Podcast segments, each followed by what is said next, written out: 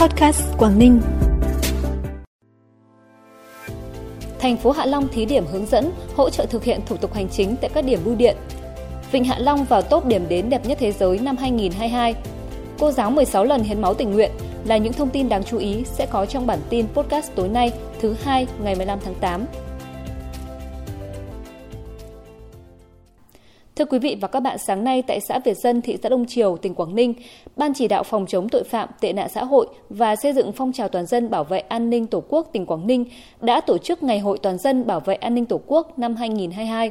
Tham dự buổi lễ có đồng chí Phạm Bình Minh, Ủy viên Bộ Chính trị, Phó Thủ tướng Thường trực Chính phủ, đại diện lãnh đạo Văn phòng Chính phủ, Bộ Công an, lãnh đạo tỉnh Quảng Ninh và đông đảo nhân dân xã Việt Dân. Tại ngày hội, các đại biểu và nhân dân trên địa bàn xã Việt Dân ôn lại truyền thống Ngày hội toàn dân bảo vệ an ninh Tổ quốc và tham luận, trao đổi kinh nghiệm xây dựng phong trào toàn dân bảo vệ an ninh Tổ quốc trong tình hình mới. Nhiều tập thể cá nhân đã được nhận bằng khen, giấy khen của Ủy ban nhân dân tỉnh Quảng Ninh vì đã có thành tích xuất sắc trong phong trào bảo vệ an ninh Tổ quốc.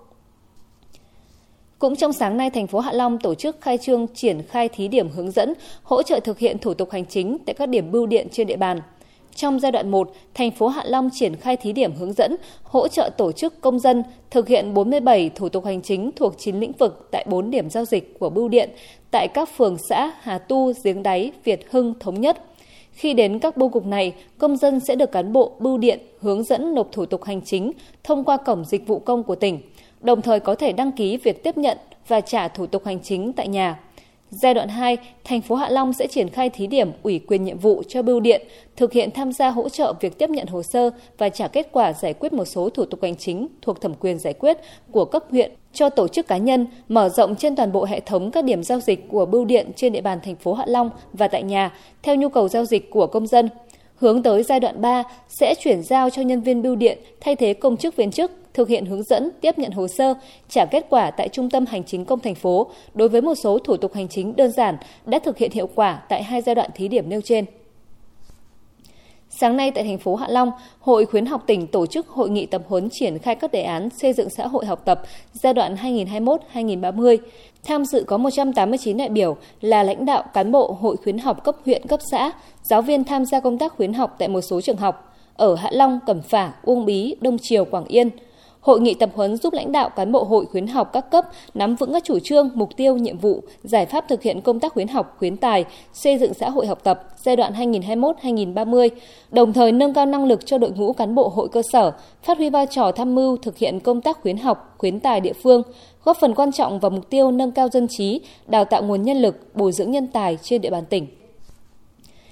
Tối 14 tháng 8 tại Trung tâm Văn hóa các dân tộc huyện Đầm Hà đã diễn ra đêm chung kết Hội thi duyên dáng Đầm Hà lần thứ hai năm 2022. Kết quả thí sinh Đỗ Hoàng Trúc Linh đến từ xã Dực Yên đạt danh hiệu người đẹp thứ nhất. Danh hiệu người đẹp thứ hai và người đẹp thứ ba được trao cho thí sinh Phạm Thị Kiều Trinh, xã Đầm Hà và Nguyễn Như Quỳnh, xã Tân Bình được tổ chức từ trung tuần tháng 7, hội thi nhằm tôn vinh vẻ đẹp trí tuệ, tâm hồn, tài năng của nữ thanh niên các dân tộc huyện Đầm Hà, nâng cao kỹ năng giao tiếp, ứng xử văn minh cho thế hệ trẻ, đồng thời giới thiệu hình ảnh đất và người Đầm Hà, lan tỏa hình ảnh thương hiệu người Đầm Hà, đoàn kết, sáng tạo, tự tin, thân thiện đến người dân trong và ngoài huyện.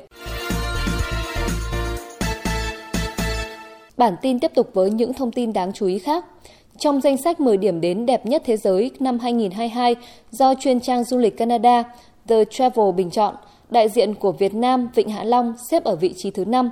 Ngoài Vịnh Hạ Long, khu vực Đông Nam Á còn có đền Angkor Wat của Campuchia xuất hiện trong danh sách. Các điểm đến còn lại đều là những biểu tượng du lịch nổi tiếng trên thế giới, bao gồm cánh đồng muối ở Bolivia, Venice ở Italy, đảo Santorini của Hy Lạp, Đứng đầu danh sách là vườn quốc gia Trương Gia Giới ở Trung Quốc, nơi là nguồn cảm hứng cho bộ phim Avatar nổi tiếng. Sáng 24 tháng 8 tại Bắc Ninh, Hội nghệ sĩ nhiếp ảnh Việt Nam sẽ khai mạc triển lãm ảnh nghệ thuật khu vực đồng bằng sông Hồng lần thứ 24 năm 2022. Trong tổng số 1.891 tác phẩm của 279 tác giả ở 9 tỉnh thành gửi về triển lãm, ban giám khảo đã chọn ra 107 tác phẩm xuất sắc nhất để trưng bày, Quảng Ninh có 15 tác giả có tác phẩm được chọn vào triển lãm lần này. Tham gia hiến máu lần đầu tiên năm 2009 khi là sinh viên năm thứ nhất trường Cao đẳng Sư phạm Hà Nam, Đến nay cô giáo Bùi Thị Xuân, 32 tuổi, trường tiểu học xã Đầm Hà, huyện Đầm Hà, đã có 16 lần tham gia hiến máu tình nguyện, là tấm gương sáng góp phần lan tỏa phong trào hiến máu tình nguyện trong cộng đồng. Cô giáo Xuân chia sẻ, ngày nào còn sức khỏe thì cô còn tiếp tục tham gia hiến máu như thông điệp hiến giọt máu đào, trao đời sự sống. Cho đi để được nhận lại, đó là tấm lòng nhân ái, sẻ chia với cộng đồng. Điều đó càng ý nghĩa hơn khi mà những giọt máu hồng của cô thuộc nhóm máu hiếm AB.